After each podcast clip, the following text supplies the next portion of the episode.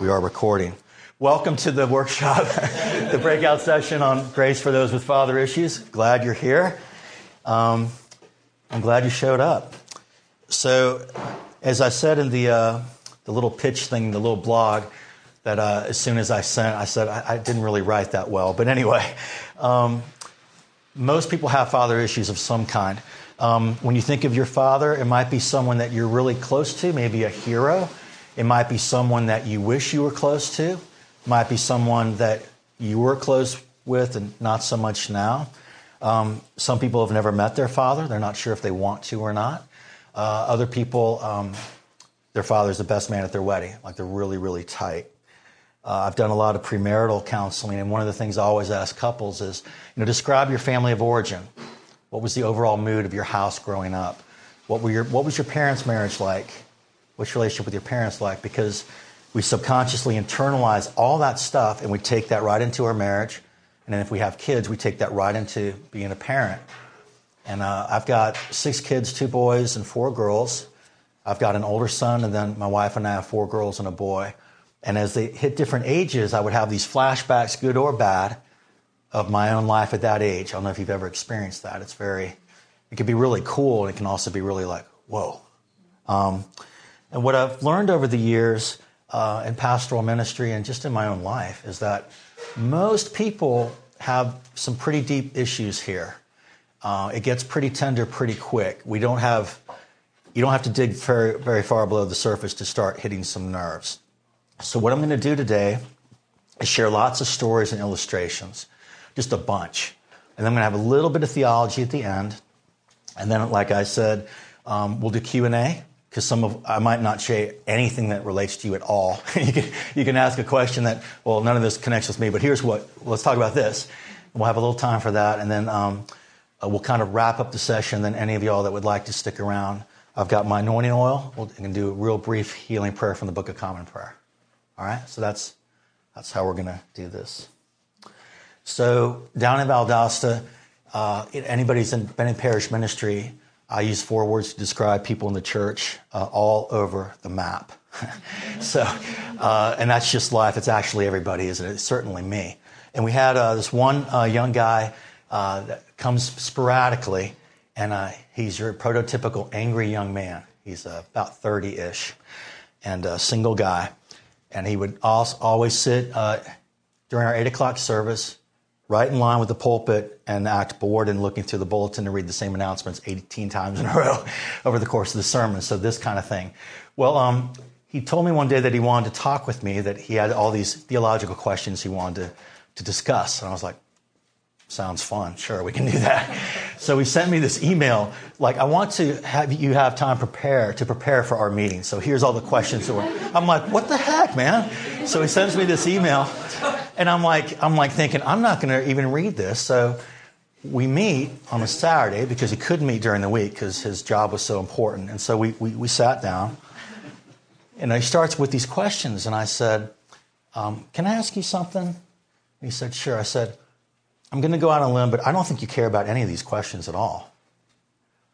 I said, I think you're, you're, you come across as really angry, like big time. Now, if I'm totally wrong, I apologize, but is there something up there? He's like, Well, you're very, you're very perceptive. I'm very angry. It's like, Who are you angry at? I'm angry at God. I'm angry at my father. All right. Well, we can talk about these questions, but I have a feeling you don't care that much about this stuff. So why don't we talk about the stuff that you actually care about? And so we did. And it turns out that he was angry at God because he was gay and he didn't understand how that lined up with Scripture. He was angry at his dad because his dad, when he found out, built a shed for him in the backyard. you imagine?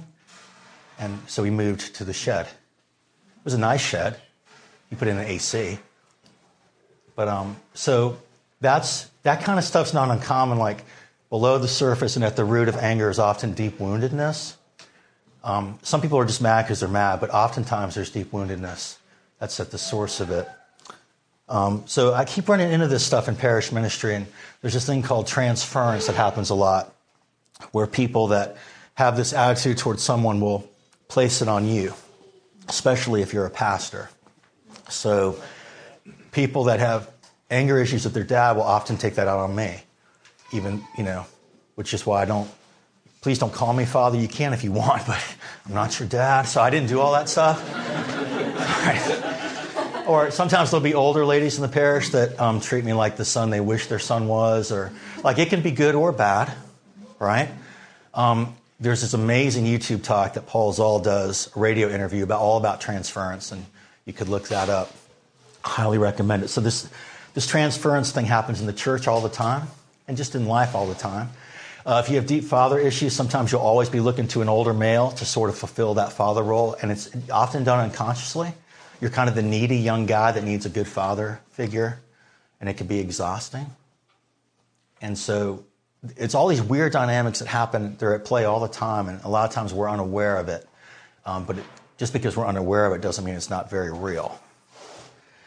Um, I was at a clergy training event uh, a couple years ago that was completely irrelevant to actual parish ministry. But I was uh, at dinner one evening. That sounds really pretentious, doesn't it? I was at dinner one evening uh, with one of the other clergy that was there. We actually had a conversation that was relevant. He's much older than me, and uh, we were talking about being dads and, and, raising PKs. Being a preacher's kid is very hard. So we were just kind of talking about that. And uh, he said, You know, one of the best things I ever did with my adult kids? I said, What's that? He goes, I took them to dinner without their spouses. I said, I just want one dinner with just y'all. So we went to dinner and we sat down and we did the small talk. And then he said, I got to look them in the eye and say, you know what? I did the best I could as your dad, but I really messed up sometimes. And I really dropped the ball sometimes. And I love you so much, and I'm sorry.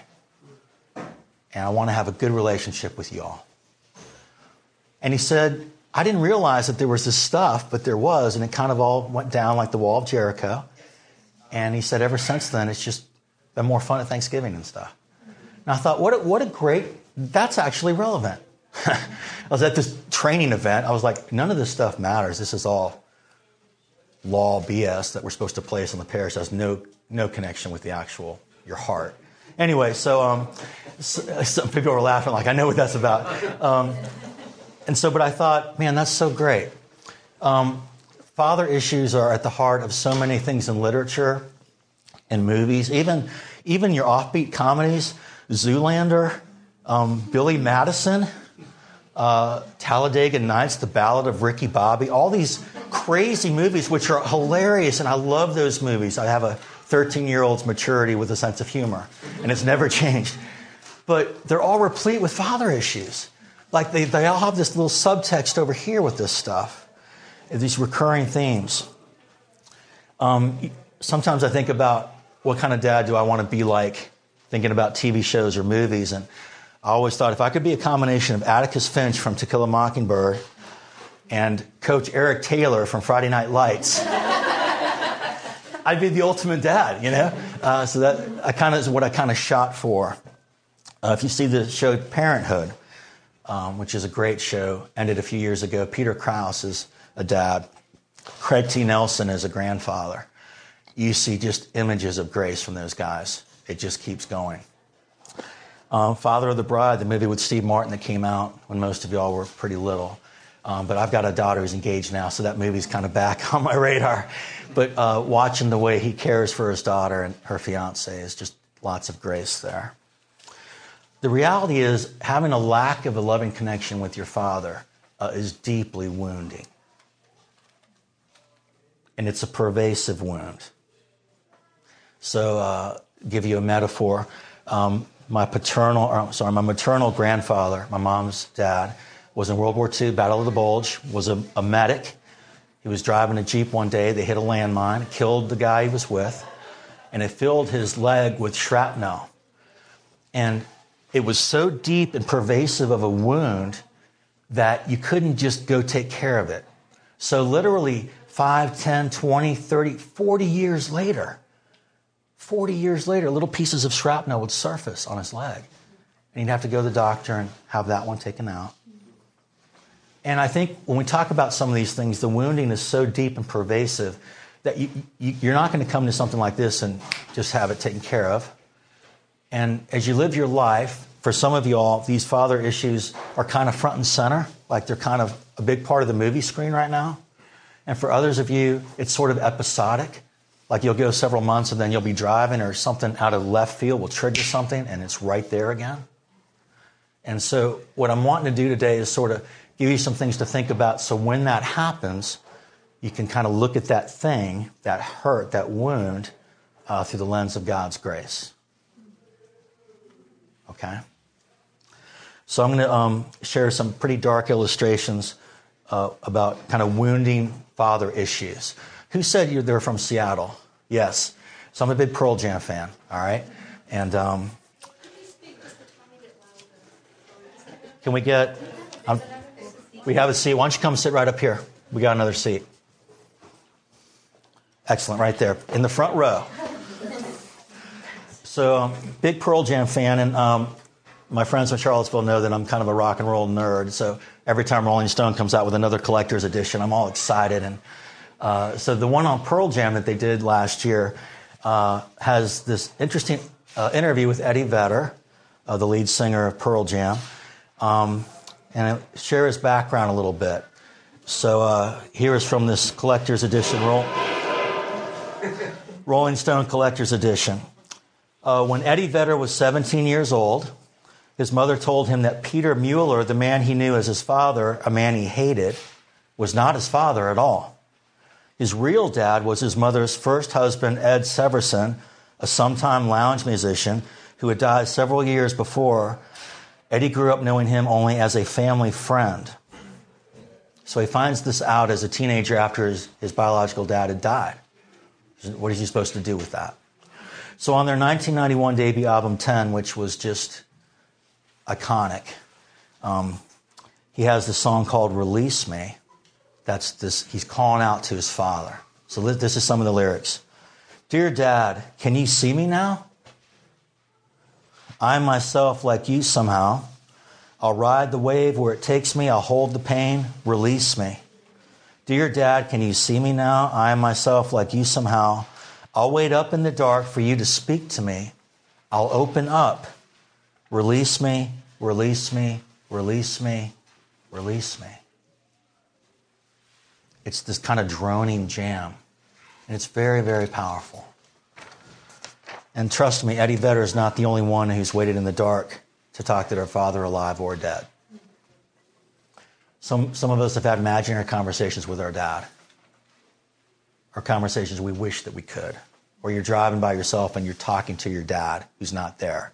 If you ever see the movie Elizabethtown, Orlando Bloom at the end, he's got the urn of his father's ashes in the front seat, and he's driving across country and he's like pouring his heart out to this urn of ashes. That's his dad. It's a very powerful sequence. So the article continues as a kid, Eddie Vedder used to cope with his pain over the relationship with his father by going to the park uh, with his guitar and singing Independence Day by Bruce Springsteen. And years later, Vedder and Springsteen uh, were in town together. They were somewhere here in Manhattan. They were drinking tequila on a rooftop, and they were having this like level five conversation about their relationships with their father. And Eddie got to tell uh, Springsteen how he used to play Independence Day by himself, and it kind of helped him cope with this.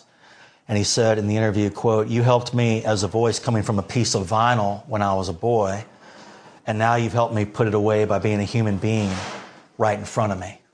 Isn't powerful?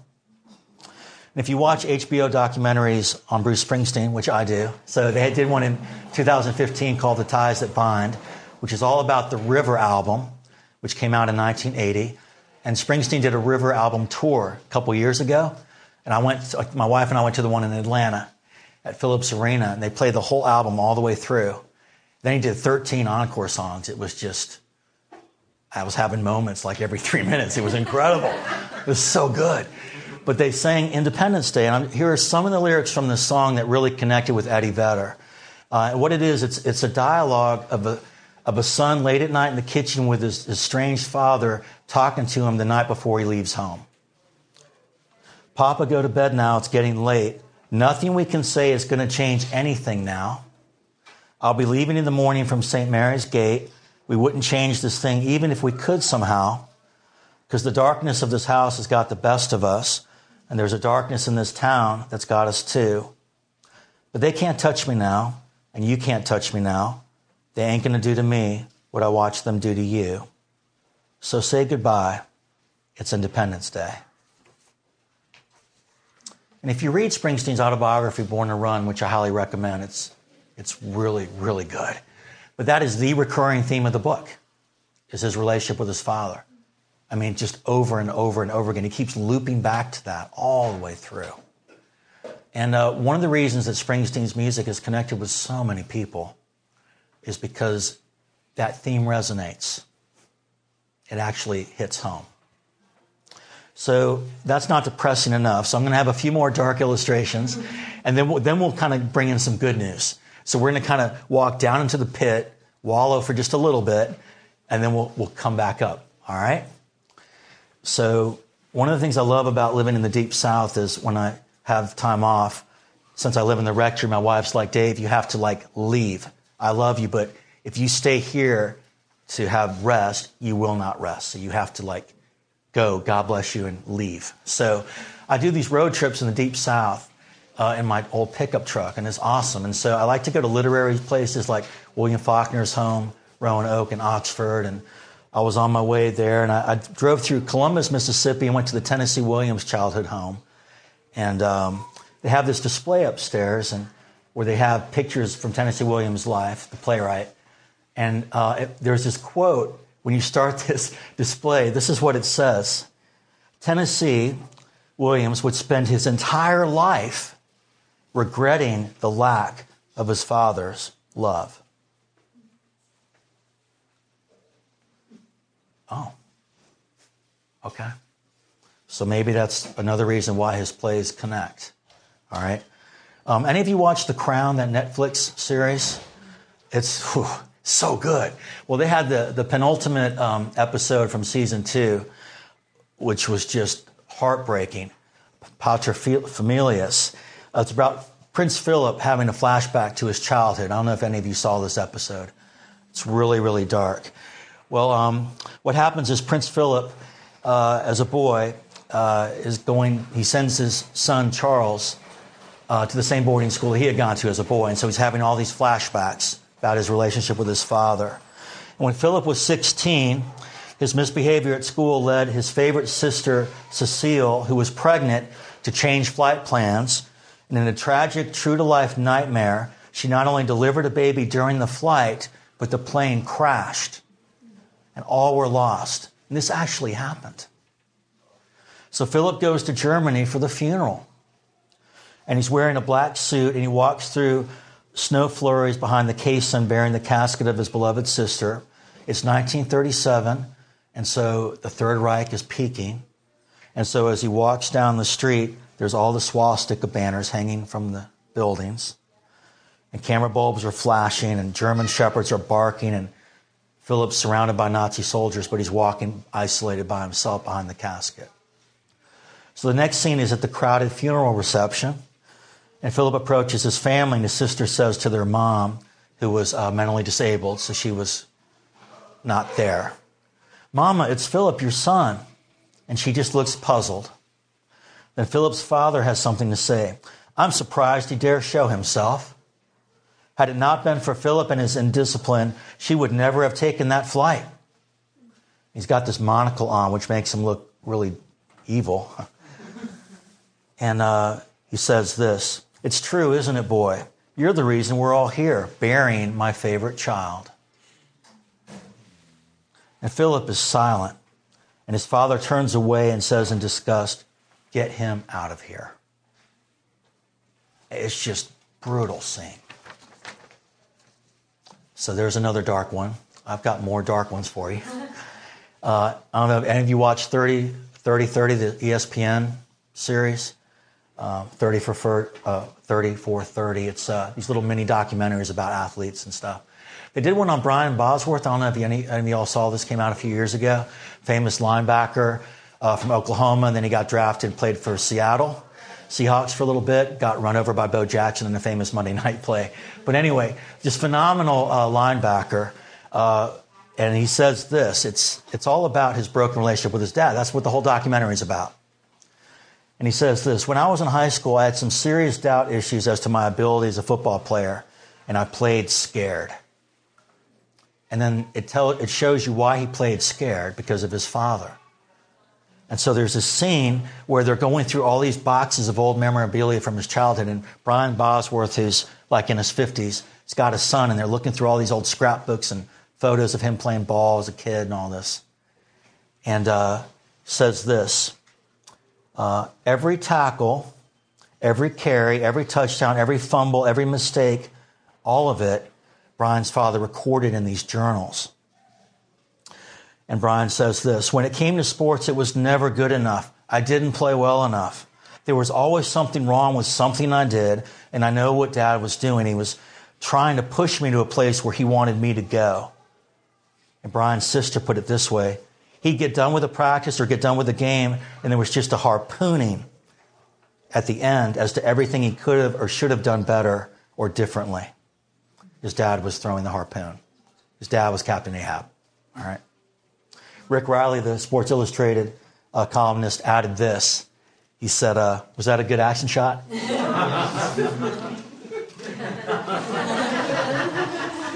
uh, sorry, I, am being rude. I'm not trying to be rude uh, Rick Reilly says this whatever Brian did, his dad wanted more. He could never get a big hug, great game. Rather, it was, how'd you miss him on that sweep? How'd you get fooled on that bootleg? His dad would make him run laps after practice. Brian was a kid who was not sure what was driving him. What was driving him was much darker than I think he wanted to let on. Can we ask the piano player to call it? Um, I mean, it's really good music and everything, but.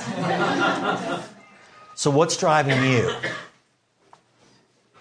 Because a lot of times, people, especially hyper driven people, are trying to prove something to their father or spite their father.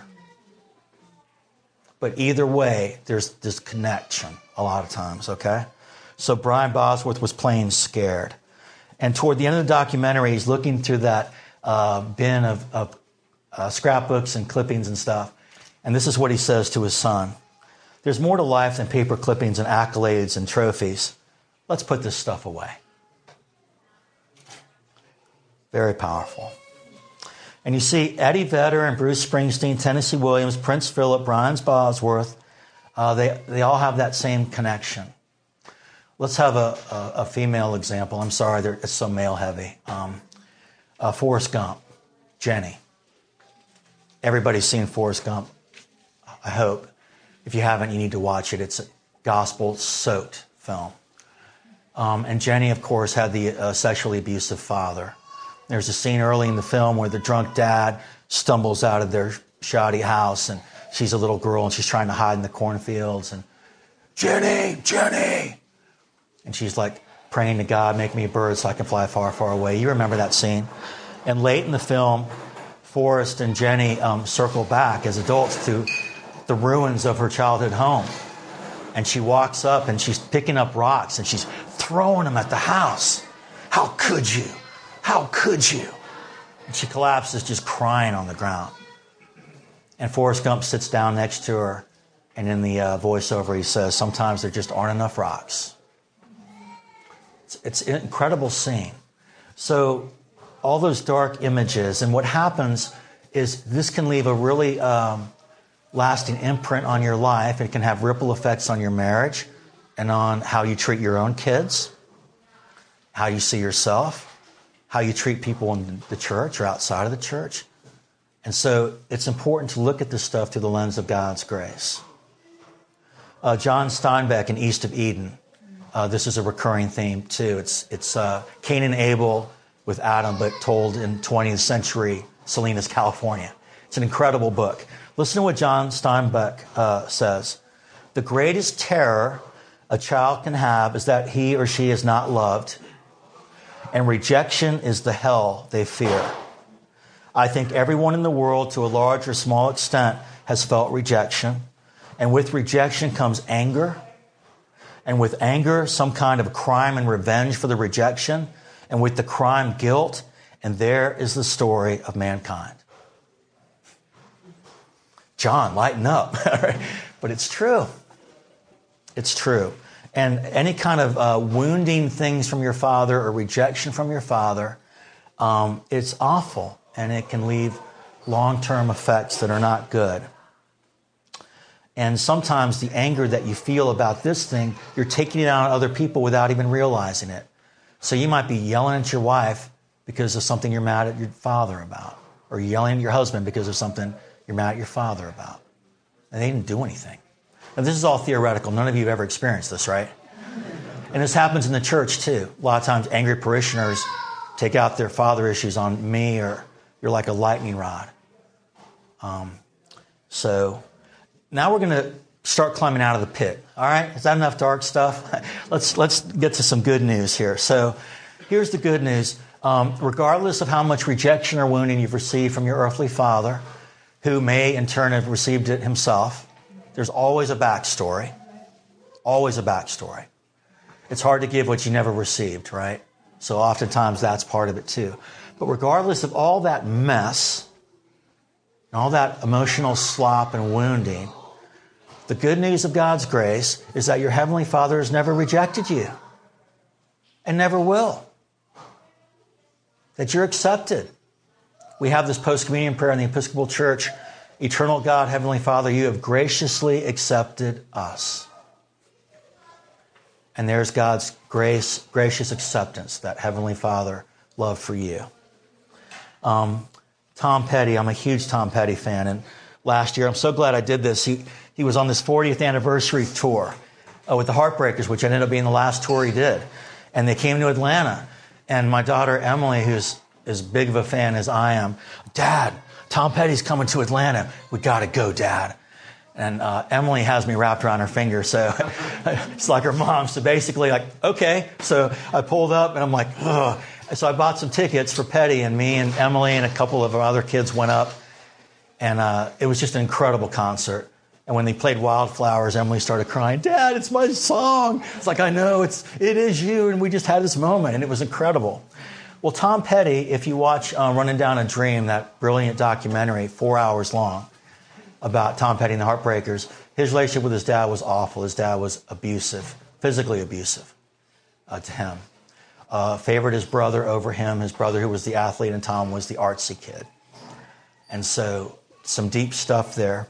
Well, the last song on his album, Wildflowers, from 1994, uh, is a song that shows both the dark and then the hope. You spend your life dreaming, running around in a trance. You hang out forever and still miss the dance.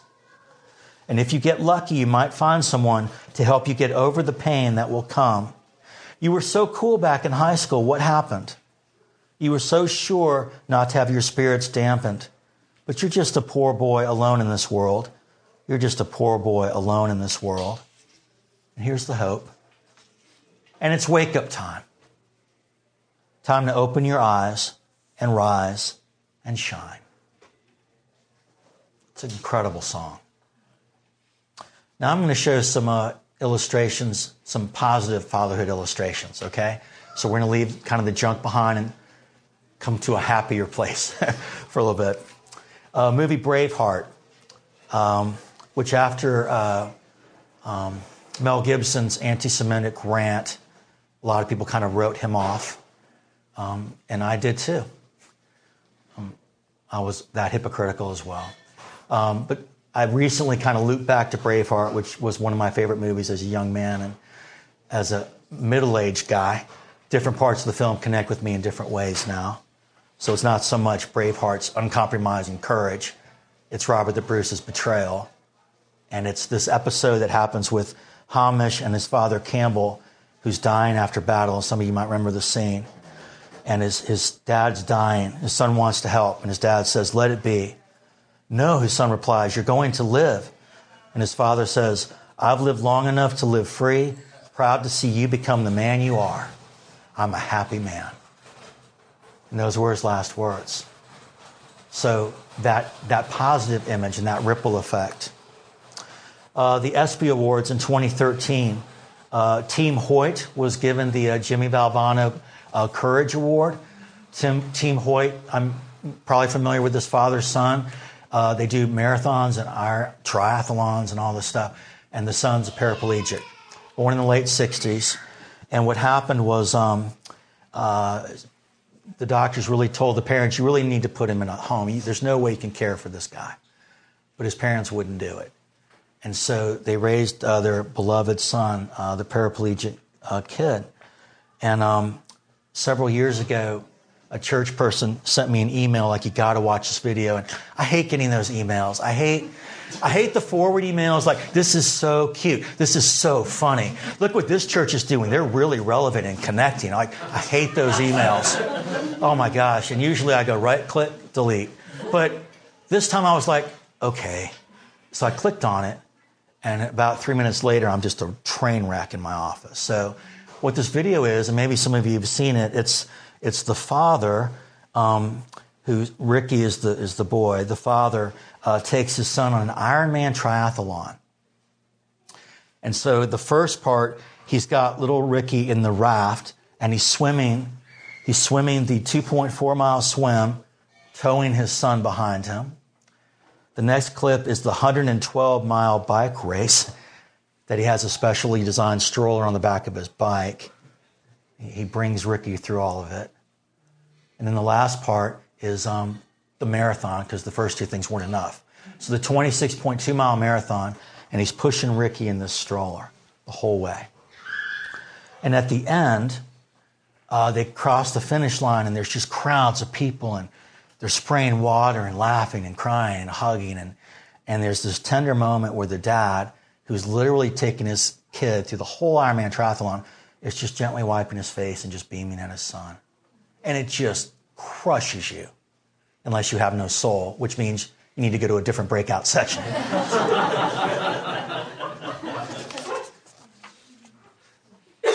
uh, another one uh, from Brennan Manning. I don't know if any of you have read Brennan Manning. If you haven't, um, highly recommend it. His last work was last book was called All Is Grace, um, where he says, you know, grace is not cheap; it's free. So sorry, Dietrich Bonhoeffer. Um, I was really into him when I was in college and as a middle aged guy. I'm like, I respect you, but I completely disagree with you. Brennan, Brennan Manning, uh, I'll never be on his plane, but I just don't agree with it. Uh, Brennan Manning has this book called All Is Grace, and all of his books just are drenched with this, this grace that we talk about at Mockingbird. And in his 2009 book, The Furious Longing of God, he tells this uh, anecdote of a father and son. I just want to read this little portion with you. So what's happening is the, the son's back from college. He's, his dad's taking him to the bus station to, to take the bus back to school. So Manning writes this. The father and son ride the bus in silence. They get off the bus as Larry has to catch a second bus to get to the airport. Directly across the street are six men standing under an awning, all men who work at the same textile factory as Larry's father. They begin making loud and degrading remarks about Larry's son, Look at that fat pig. I tell you, if that pig was my kid, I'd hide him in the basement. I'd be so embarrassed. Another said, I wouldn't. If that slob was my kid, he'd be out the door so fast he wouldn't know, uh, he wouldn't know he was on foot or horseback. Hey, pig, give us your best oink. These brutal salvos continued, but Larry's father reached out and embraced his son, kissed him, and said this Larry, if your mother and I lived to be 200 years old, that wouldn't be long enough to thank God for the gift He gave us in you. I'm so proud that you're my son. And Larry Mullaney eventually became a missionary in South America because, as Brandon, Brennan Manning writes, his father had the guts to get out of the foxhole and choose the high road of blessing in the face of cursing and taunts. His father looked deeply into his son's eyes, saw the good in Larry Mullaney that Larry couldn't see for himself, affirmed him with love, and changed the whole direction of his son's life.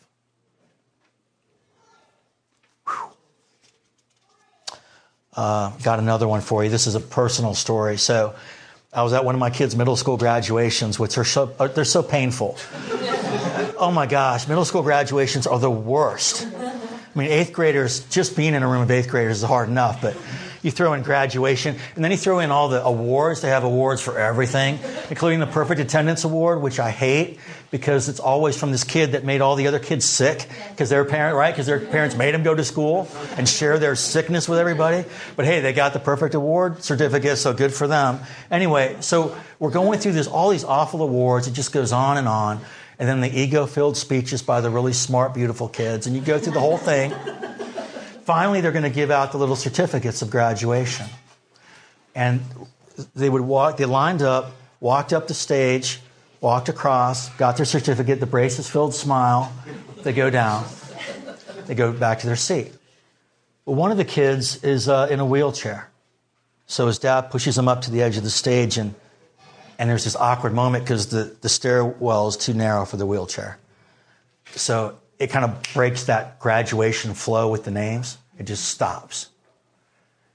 And he stands there for a second, the dad, and then he just scoops his son up and carries him up the stage. It's just like, whew, carries him across, and they hand the son their certificate. He had gotten any awards. He had challenges that nobody in that room could understand. But he flashed that same gracious filled smile to everybody. And then his dad carried him back. Everybody's clapping. And, and that, that was the moment that I'll remember from that graduation. Another image of just that grace, uh, gracious fatherhood. Another illustration. This is from Amy Poehler's book, uh, Yes Please. Have any of y'all read Yes Please? If you haven't, I highly recommend it. Uh, one of my daughters told me last year when I was hanging out with her, Dad, you need to meet, read more books written by women, Dad. Uh, you need to expand your perspective a little bit. And she was right. So I was like, well, I like Amy Poehler. She's hilarious and she's really smart. So I, I read Yes, Please. Listen to what she writes about her dad. This was very interesting to me. This is from Amy Poehler. William Grinstead Poehler was born September 21, 1946, in Waynesboro, Virginia. His mother, Anna, was first married to William, his father, who left right after he was born. For the first five years of his life, my father lived in a foster home. Anna remarried, and her new husband, Carl, adopted my father. The first day my father met my mother, he came home and told my grandmother, I've met the girl I'm going to marry. He was an elementary school teacher and a financial planner.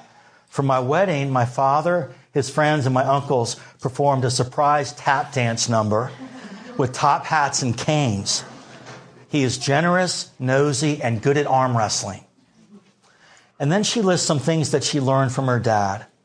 And here are a few of those things eat whatever you want. Girls can do anything boys can do. Your mother is smarter than I, and I'm fine with that. You don't want to be the creepy dad. we all know creepy dads, and that's sad. That's so sad. Creepy dads in the church, it's the worst. Uh, it's okay to cry. It's okay to argue. And finally, tell everyone you meet what your daughter does until your daughter begs you to stop. so, another positive illustration. Um, I'll share one more. Uh, this was from Charlottesville. And um, there was a, a, gentleman there who uh, died of a progressive disease. It was just really long, prolonged and his son was a lacrosse phenom, scoring machine on the lacrosse field. Went on to play D, D1 lacrosse. And um, late in his dad, in the dad's disease, he couldn't speak anymore. And so he would sit in the wheelchair on the edge of the field. But at the end of every game, the son would walk up and his dad would hold up the number of fingers for how many goals he scored. That awesome? So he was given the love to his son that he could still give. So, again, all those uh, examples of what, what positive, gracious acceptance and fatherly love can look like. And the fruit that that bears is just amazing. It, it's actually more than the damage, the, the dark fruit uh, that the wounding bears. The gracious fruit is, is better and is more. And Scripture uh, does not turn a blind eye uh, to the idea of uh, father son issues, does it?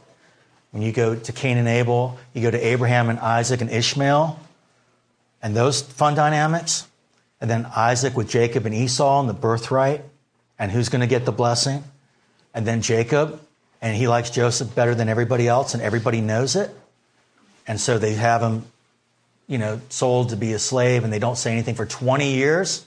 They sit on that, watching their father grieve. No dysfunction in that family. And you go, you go down to King David, who you might remember was the youngest of uh, Jesse's eight, eight sons, was the only one who was not invited to the gathering with the prophet Samuel. And remember, God had told Samuel um, the next king of Israel is going to be one of Jesse's sons. And so Jesse presents to Samuel one at a time all seven of David's brothers, oldest to youngest. The youngest probably thinks, it's got to be me. I'm going to be the king. And Samuel says, God hasn't chosen any of these. Do you have any other sons? Listen to what Jesse says. Well, I have the youngest. He's out with the sheep. He wouldn't even say his name.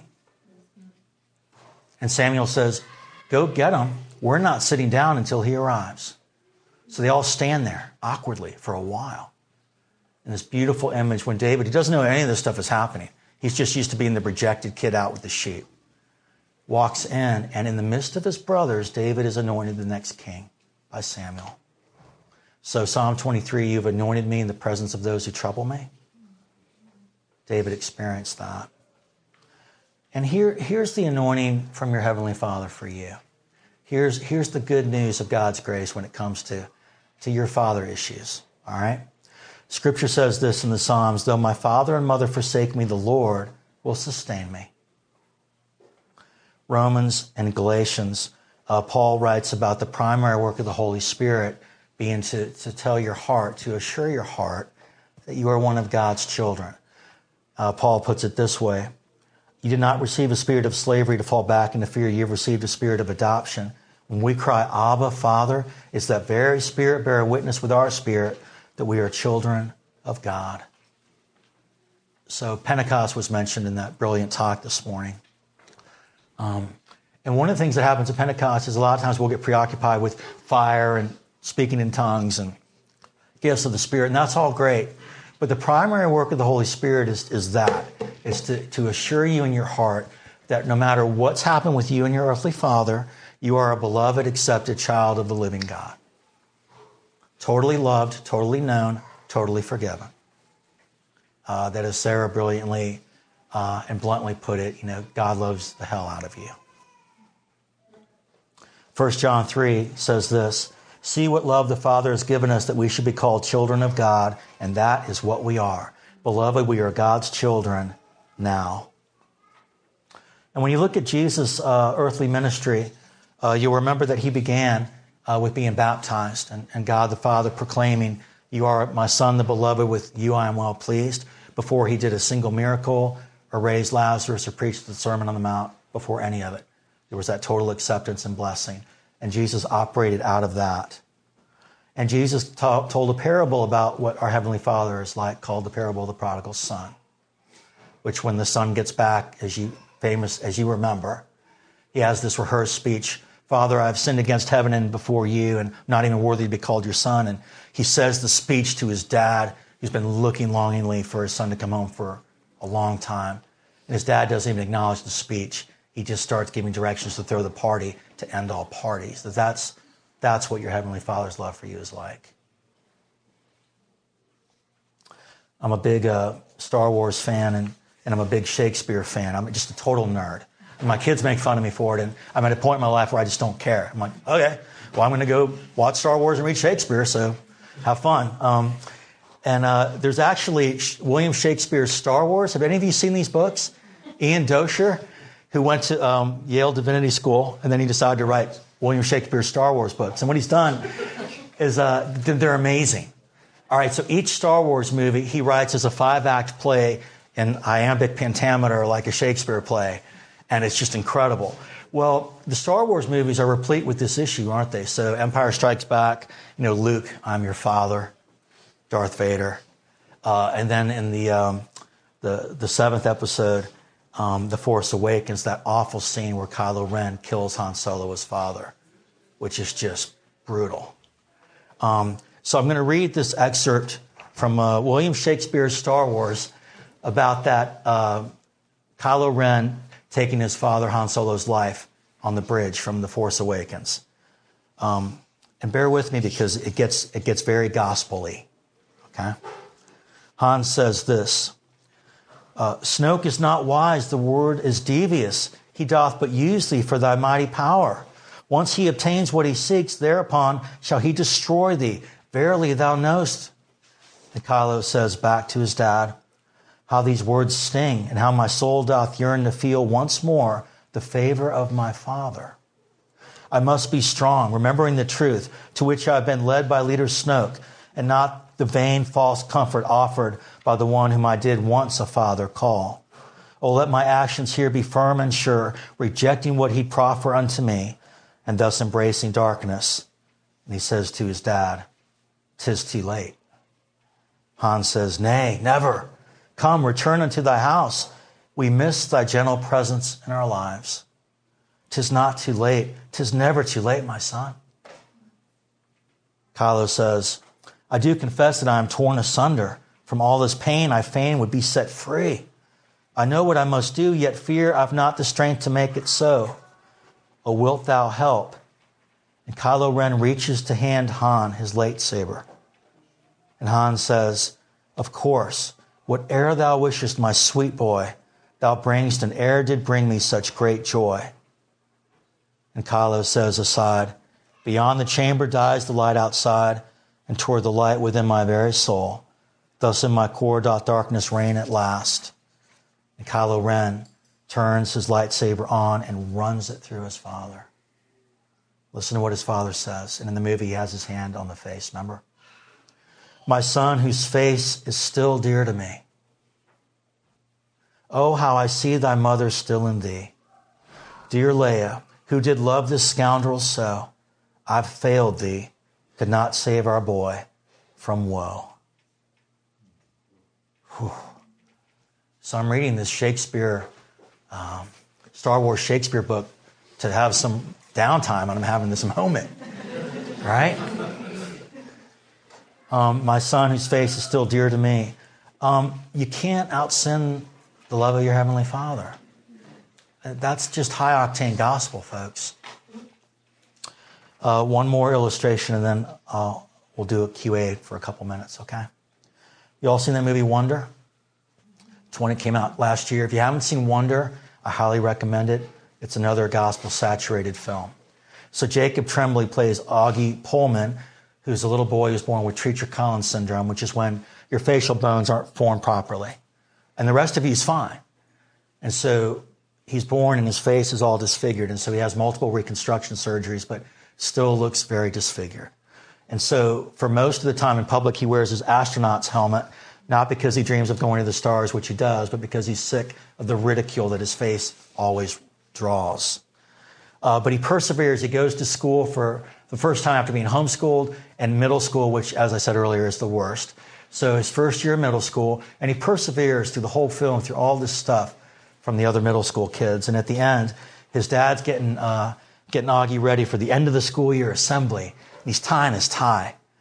And his dad, who's played by Owen Wilson, who uh, is incredible in this role, he says this You come a long way, huh? And Augie says, Yeah.